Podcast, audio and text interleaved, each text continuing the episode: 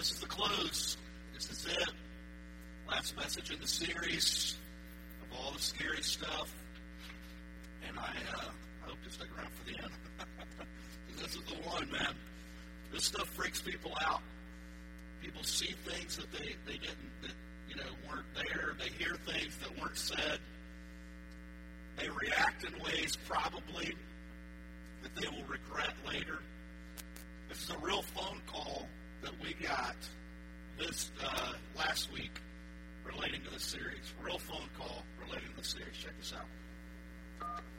I might to call back, but I don't know.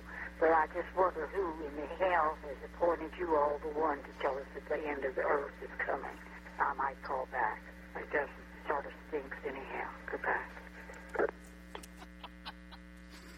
Where she reacted that way when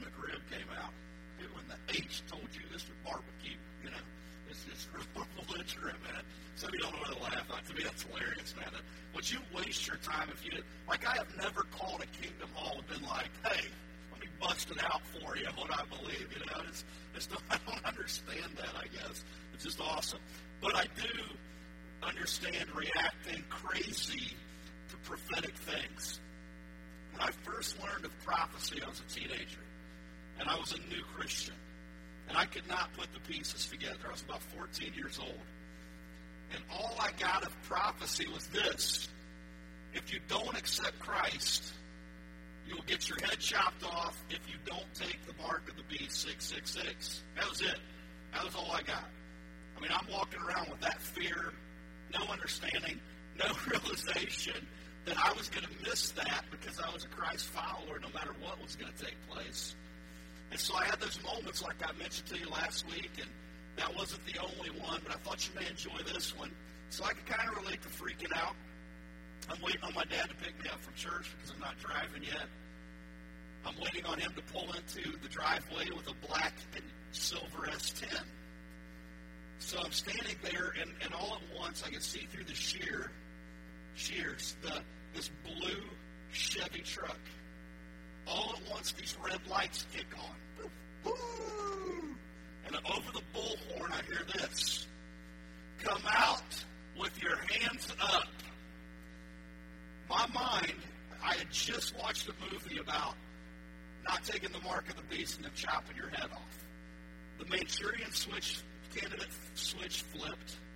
I turned and did a, and, and did a hurdle, one move over an ottoman, and when I hit the ground, I was running. That was about 60 pounds. I guess that would have been. I could. I could even do that. I can't even tie my shoes without ripping my jeans out. Okay, that's where I'm at now.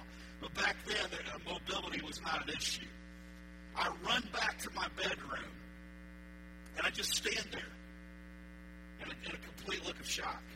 And my mom comes back and she says, "What in the world is wrong with you?" And I, I kind of like John Candy in The Great Outdoors. Big, big bear chase it better chase me. Know, just couldn't get it out, just couldn't breathe. I was like, 666, chop my head off or whatever. She goes, What? That's your dad in Gary's truck. Get out there, you know. This stuff just freaked me out, man.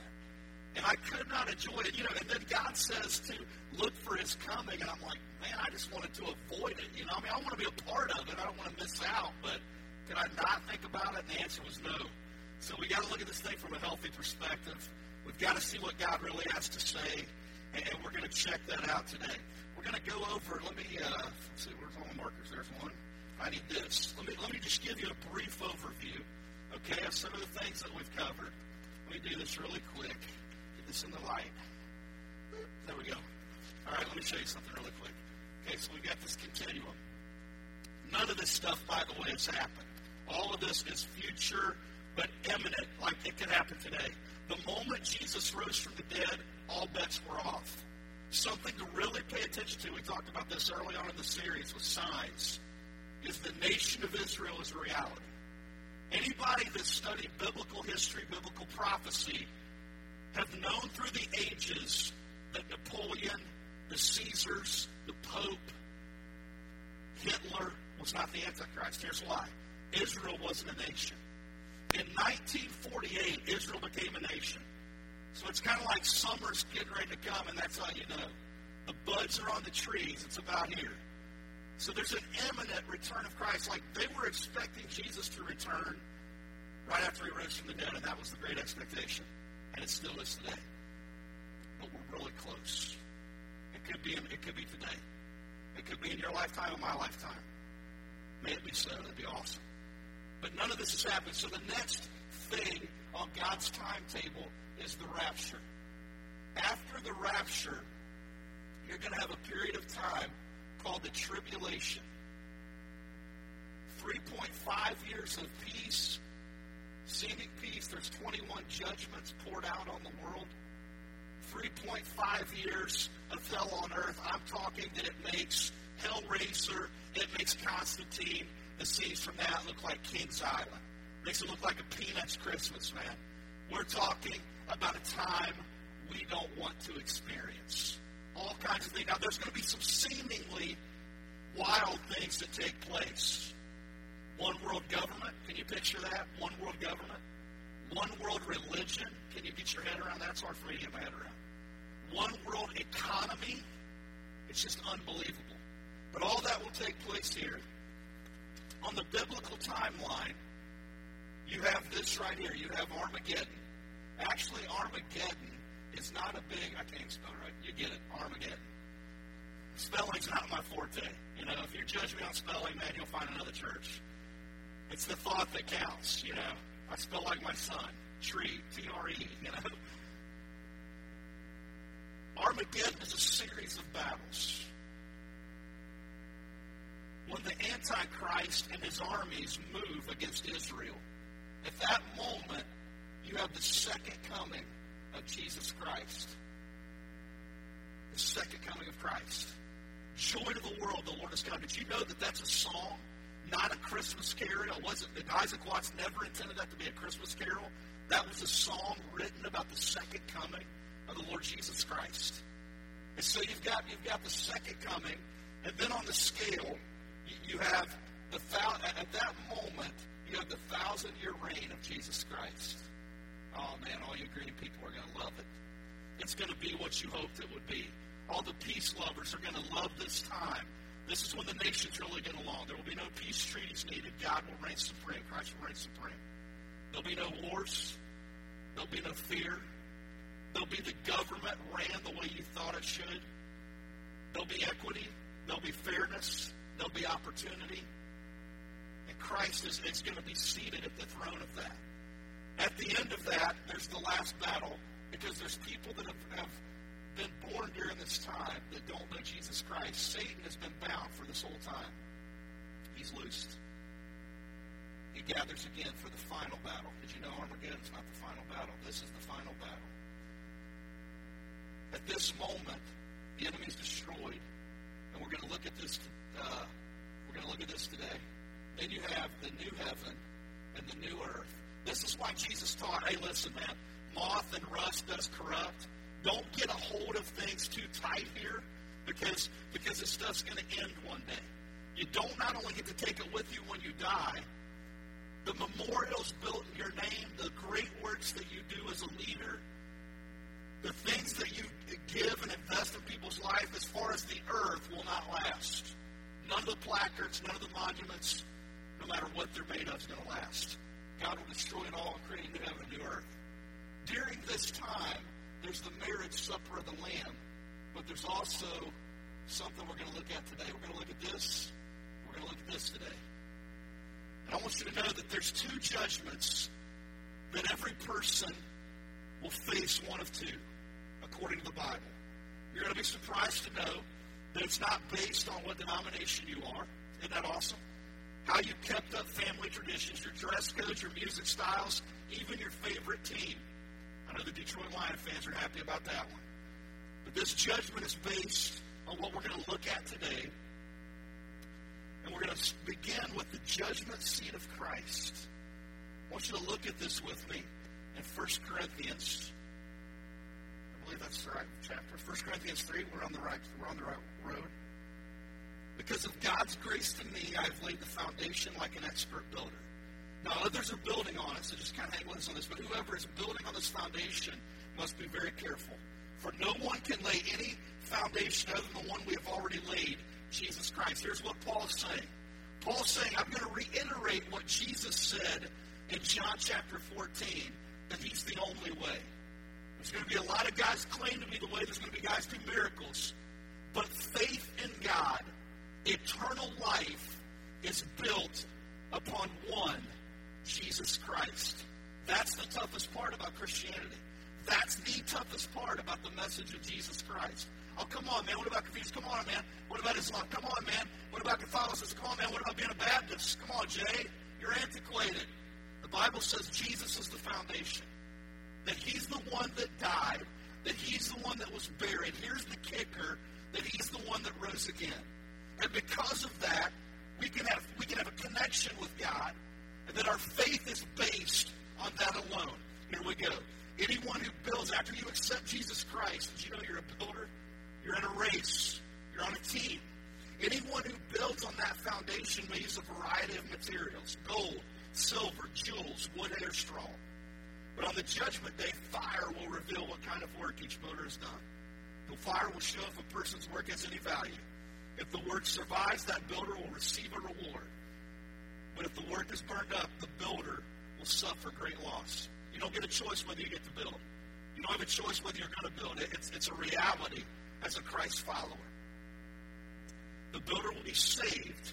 Sorry, what verse? Well, 15. Okay, let me read this.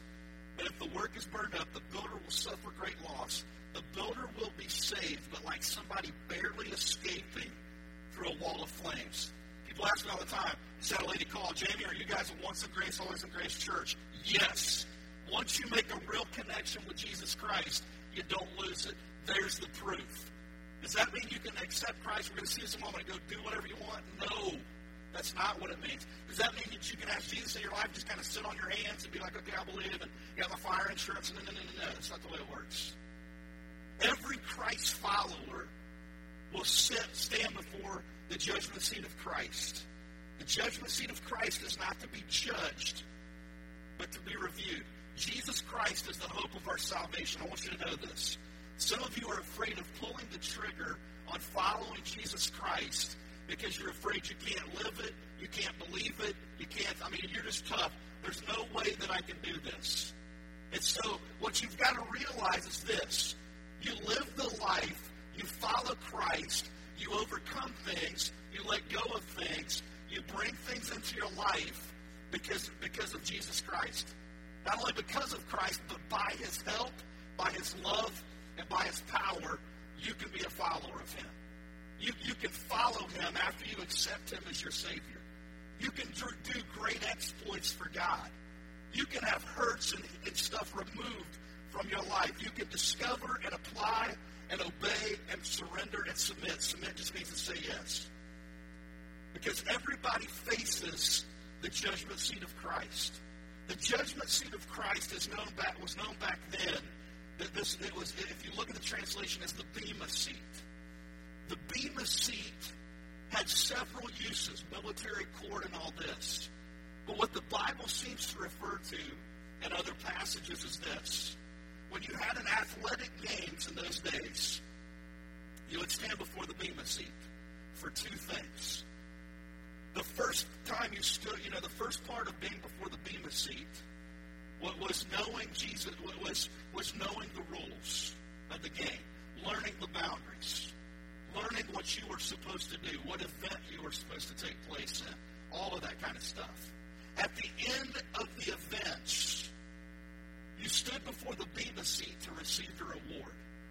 They didn't critique how you threw the javelin or how you boxed. You were rewarded according to your effort. You were rewarding according to your effort in the games. The Bema seat is Jesus Christ's moment when we face Him one on one, face to face, no one standing with you to receive your reward. And we're going to see what that's about. That God has these rewards that He wants you to take place in. And it's a sobering thought. When I thought about this, I thought about, okay, there's people, God, that have just accepted you as their Savior on this piece. There's people that, that have been accepted you for a long time. My biggest concern was not guilting and shaming.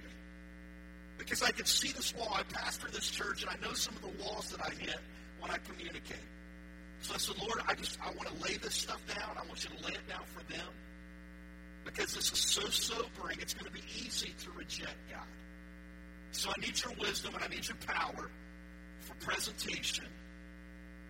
And the thought just came to me this is the one on one with Jesus. This is where we give an account how we use our God given talents and gifts.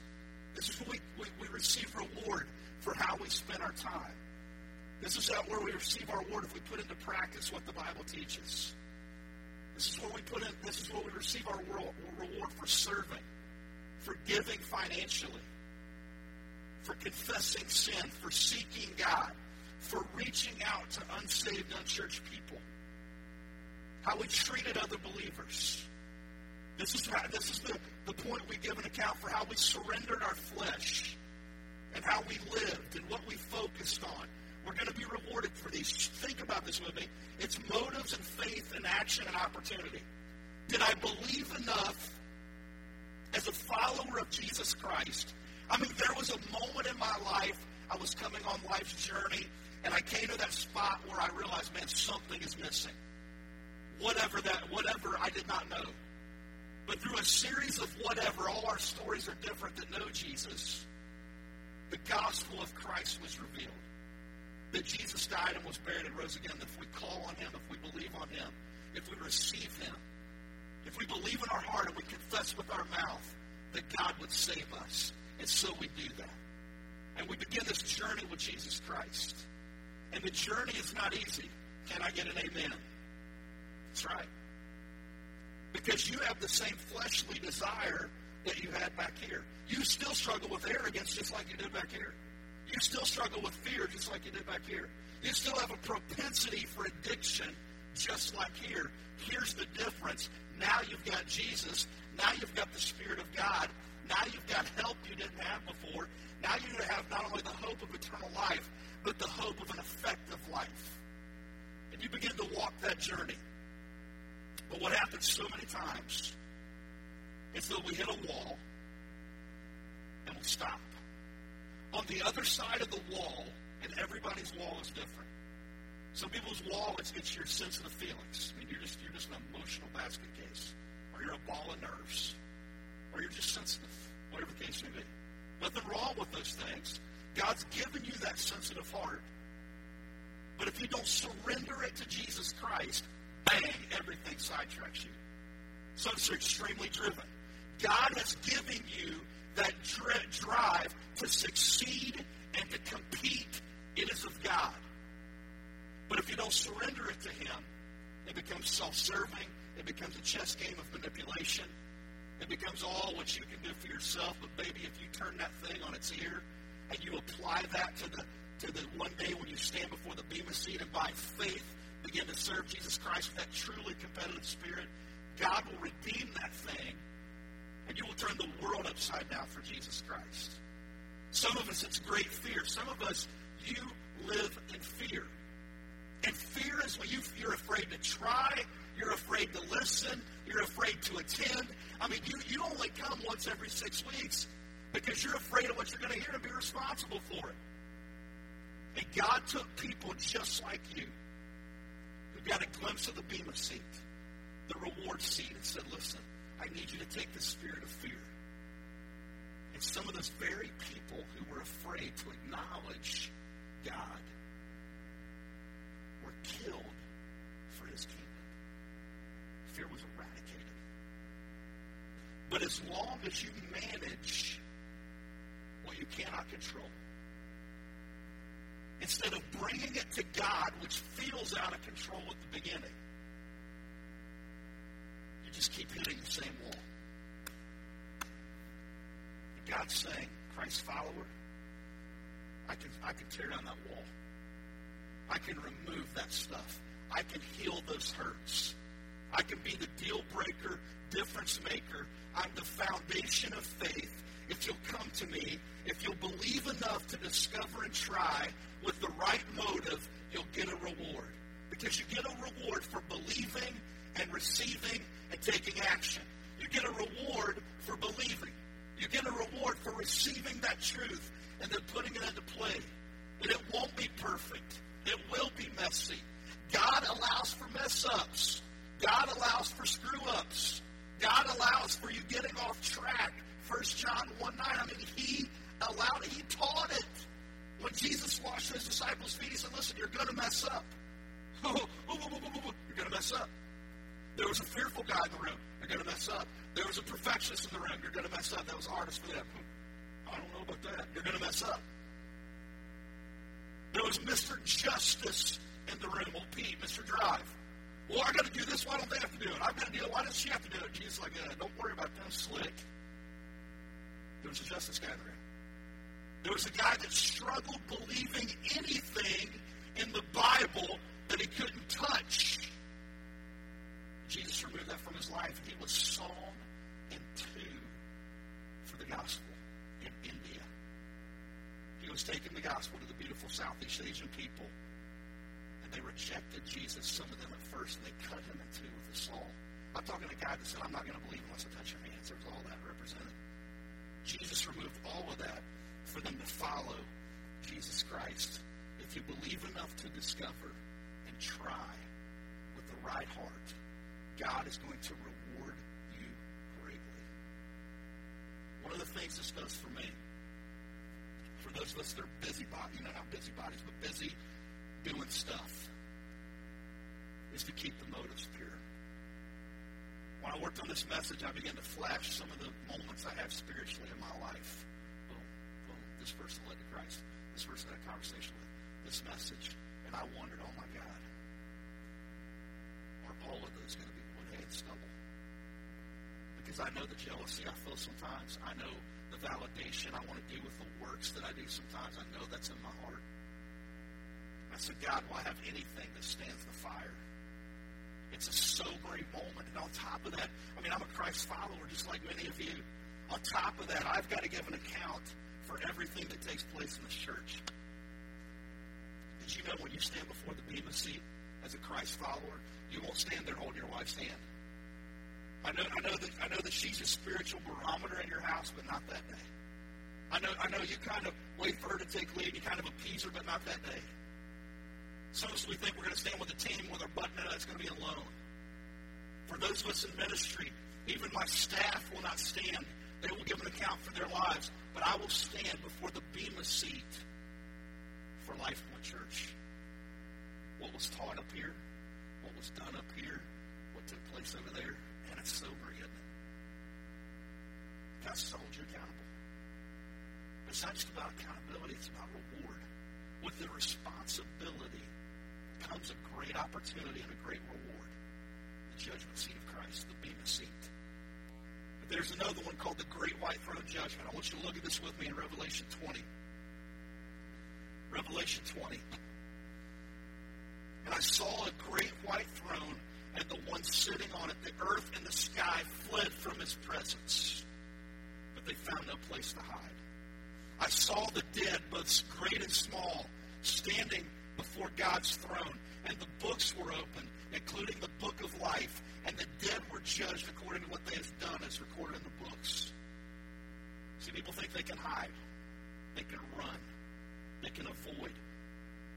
In the old days, if you if you wanted to bury something, you threw it in the ocean. Nothing could catch it. Nothing could find it out. That's why God said the sea gave up its dead. And death and the grave gave up their dead. And all were judged according Oh, they weren't judged according to grace. They weren't judged according to the blood of Christ. So all the good deeds, all the bad deeds, done dirt cheap. Thank you. They were all there. They all will be there. Then death and grave were thrown into the lake of fire. This lake of fire is the second death. And anyone whose name was not found recorded in the book of life was thrown into the lake of fire. The book of life, your name is in the book of life. If you've believed on Jesus Christ and called on him as your Savior, it's there today. If you haven't, it's not there. With the great white throne judgment, here's the key. Everyone that faces does so because they rejected Christ. Everyone stands who've rejected Jesus Christ. and died without. Not that you, you know, didn't get saved the first time or that you got saved or, you know, today you're going to get saved. I'm talking, you know, you just said no, no, no, no. Flatline. It's over. Anybody that doesn't accept Jesus Christ before the rapture, that's alive today, that has heard the gospel, will never be saved. So that ultimate rejection of Christ, you trade, you, trade reward for rejection. Nobody can claim amnesty because Jesus died and rose again. There's no repeals. There's no second chances. There's no there's no tears that will turn it around. Nobody can speak up for us that day. The reasons will be as many as those that experience it. But their decision has sealed the deal. God does not want anybody to face the judgment or, or the great white throne judgment. We know that they will because of Revelation 20. But when Jesus made this promise in Genesis 3.15, that I'm going to send a Savior, that I'm going to send the one that can get rid of this curse called sin. And when he came on the scene, and he, and he was God in the flesh, and he proved it when he died and rose again, God said, I put that roadblock, flashing sign, warning light in the way. People drive right past the toll booth into an eternal destruction. God hates that. God doesn't want that. God desires for you and I to never be separated from Him. And if we turn from sin to Christ, all that stuff's removed. We become God's kid. And God said it here in, in Revelation. You know, the some would, in 20, the whole chapter, He said some would not believe out of arrogance and pride and avoidance and delusion and religion and desire of evil and religious traditions and self-destruction, but he can remove all of that. Jesus Christ can remove anything in your life that's keeping you from him today. Jamie, addiction, he can remove it. Fear, he can remove it. Avoidance, he can remove it. Delusion that, you, that, that you're somehow the exclusion, he can remove that. This fear of what people think or this ego that you cling to that, that you just, you know, or this or this shame that, that says, I can't, God could never accept me. God can remove all of that. You can become a follower of Christ. You can become a child of God. We have a choice. Surrender for the person that doesn't know Christ. I mean, honestly, you're choosing rejection. You're letting that go and you get acceptance. You, you stop letting religion or excuses be a crutch and you get Christ be your hope. You actually can take that pushback and you can trade it for peace open handed. You can trade eternity for emptiness. Because at the end of you is emptiness. At the end of wealth is emptiness. At the end of fear is emptiness. At the end of pride is, air, er, is emptiness. At the at the end of, of, of shame, it's emptiness. You know that. God says, trade that for me. Let me let me have that. Give that back to me. Trust me as your Savior. As a Christ follower, I'm talking you today with this message as a believer of Jesus Christ. You can trade confusion for comfort. You can trade false guilt for faith conviction. I am so glad in the past two months I have experienced godly conviction, but I could never define it. It was like, you know, hey, once you learn your ABCs, I don't know, I just know my ABCs. Would you learn conviction, I don't know. I can just, you know, you just kind of know. Conviction leads to life. Conviction leads to grace. It leads to truth. It leads to relief. False guilt and shame leads to self-abuse, running, addiction, all of that. You can trade your plans that aren't going to work for God's purpose. You can trade about you can trade feeling bad about what you don't know to following by faith what God reveals. So you look at this thing, you're like, I could never live this life. Or you, you look at this thing like, okay, I'm going to stop here. I've got the fire insurance, and I'm done with this. I don't want to serve, and I don't want to give. I can't do that. I can't afford it. I don't have time. I, I can't understand the Bible. I, I feel bad. I don't know how to pray. Da, da, da, da. You got all these things. God says, listen, bring that to me. Discover one little truth and with the with the right motive begin to apply that. You're like, I don't know how to pray, but you said to pray, so I heard that prayer's just talking to you. I'm going to talk to you. So you just bring that. God begins to move in your life. God, I don't understand the Bible. Would you help me understand the Bible? I'm just going to read it, and I hope you'll speak to me. And I just, I've got the right motive. I want to learn more about you. God begins to speak to you. You're kind of keeping your faith to yourself. You know, so as we just do that, we, we get saved. We haven't got it all figured out. We don't want to go public with it. And God says, listen, get baptized after you've gotten saved. Or, or invite your friends from work out, and you're like, man, I don't know what to do with this. I, but you said to, to bring people to you. I don't even know how to do that, but I know if I bring them to church, maybe what happened to them will have, happen to me will happen to them, so I'm going to do that. So I learn how. You said to identify with you in believer's baptism. I'm kind of afraid, God, it just seems like a monumental step to identify with you. And then God's like, well, remember, I just saved you, so that's really the big step. So this is really kind of like a second celebration step. You already took the first hard step, so what if we did that together? You get to obey with the right heart, taking action. What you begin to find is you find peace replacing anxiety. You find hope replacing helplessness. You find that seeing life change replaces living stuck. You quit going from being me-centered to making a difference, and it feels unbelievable. You go from hurt to healing. You, you, you will actually go, believe it or not, this is amazing. You'll go from blaming and making excuses and avoiding to believing God for great things, not only